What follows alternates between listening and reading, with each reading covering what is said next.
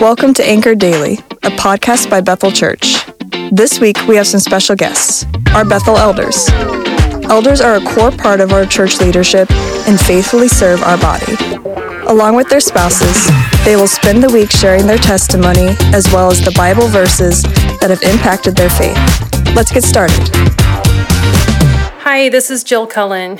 Thank you for letting me share my story with you today the story of God getting a hold of my heart and the ongoing life transformation that He, in His grace, is still working out in me. By the time I was 16, I had been to my fair share of youth group events and church services with my family. And through the years, I had responded to a couple of altar calls on my knees before God with the intention of life change. But at that moment, as a self absorbed teenager, I hadn't found it necessary to really make Jesus the Lord of my entire life. I was good at keeping my Jesus life and my real life somewhat separate. I was a girl who let God into limited categories of my life, maintaining most of the control myself. Everything seemed pretty easy in 1983, but Satan had a hold of my dad, and my life was about to change. My life and family fell apart in a day the day my dad left. He had been having an affair with his secretary and he was choosing her. My dad, a deacon at our church, he had taught Sunday school as long as I could remember, and he was the rock of our family. From the, from the window, I watched as he packed his truck with most of his clothes, and as he hoisted his favorite leather recliner into the truck bed, I watched him drive away from the home he had built, away from me, my mom, and my brother and my sister. Minutes after watching him drive away, I was throwing up in the bathroom and then lying on the bathroom floor crying. I remember after a long while standing up. I looked at my swollen face in the bathroom mirror, tears flooding down my face. I felt overwhelming sadness and fear. I was at a crossroad with God. I could turn away from him in anger, or I could turn toward him in my desperation. As I stood there, the first Bible verse I had ever mentioned came to mind James 1 2 through 4.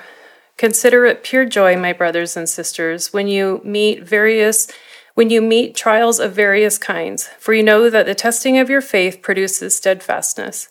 And let that steadfastness have its full effect, that you may be perfect and complete, lacking in nothing. This was a trial. How was I supposed to consider it joy? Even though I wasn't sure, I remember doing the only thing I knew to do. I thanked him over and over again. I felt out of my mind, standing there crying in the mirror, thanking God.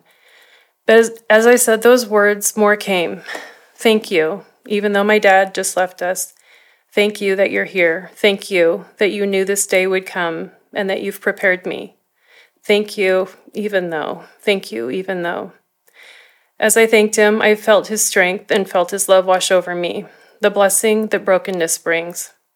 It was the day I began to learn to trust God and claim joy despite my circumstance. The day I allowed God to begin transforming me out of my selfishness and into the lifelong process of being made a new creation. Fast forward five years. When I was 21, God intersected my story with my soon to be husband, Greg. We were first introduced when my mom started dating his dad. Greg had also gone through the pain and trial of his parents divorcing. And if you listened to the podcast prior to this one, you'll have heard from Greg that it was a defining time in his relationship with Jesus, and that through it all, he clung to Romans 8:28. And we know that for those who love God, all things work together for good, for those who are called according to his purpose. After a couple years of friendship, and then our parents marrying, Greg and I started dating, and we got married as well. We had both walked with Jesus through our own painful trial, and then watched as he brought us together to make something new beauty for ashes. God's faithfulness displayed to us as we followed and trusted him. It was never his plan that our parents divorce, but he did redeem it in our lives together. Earthly wisdom tells us to avoid trials, shield our children from trials, Pain is bad, comfort is good. But what if there's something greater and more valuable than the absence of trials? What if our trials provide grace filled opportunities to stop and be still? to receive the blessing of understanding our complete and utter need for Jesus, and to joyfully allow Him to grow us in steadfastness so we can be perfect and complete, lacking in nothing. Throughout my life, I've been learning that true joy and the steadfastness it can produce can be found in my grief.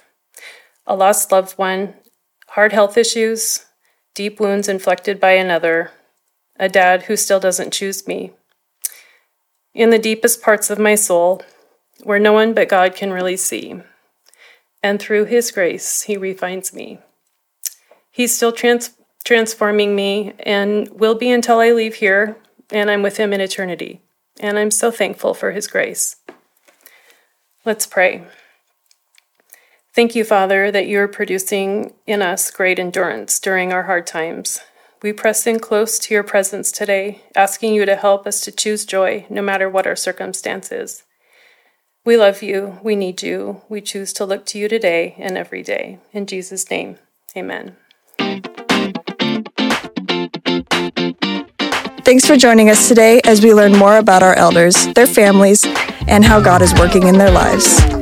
If you want to learn more about our campus or Bethel elders, you can do so at bethel.ch/staff. We would love to get to know you.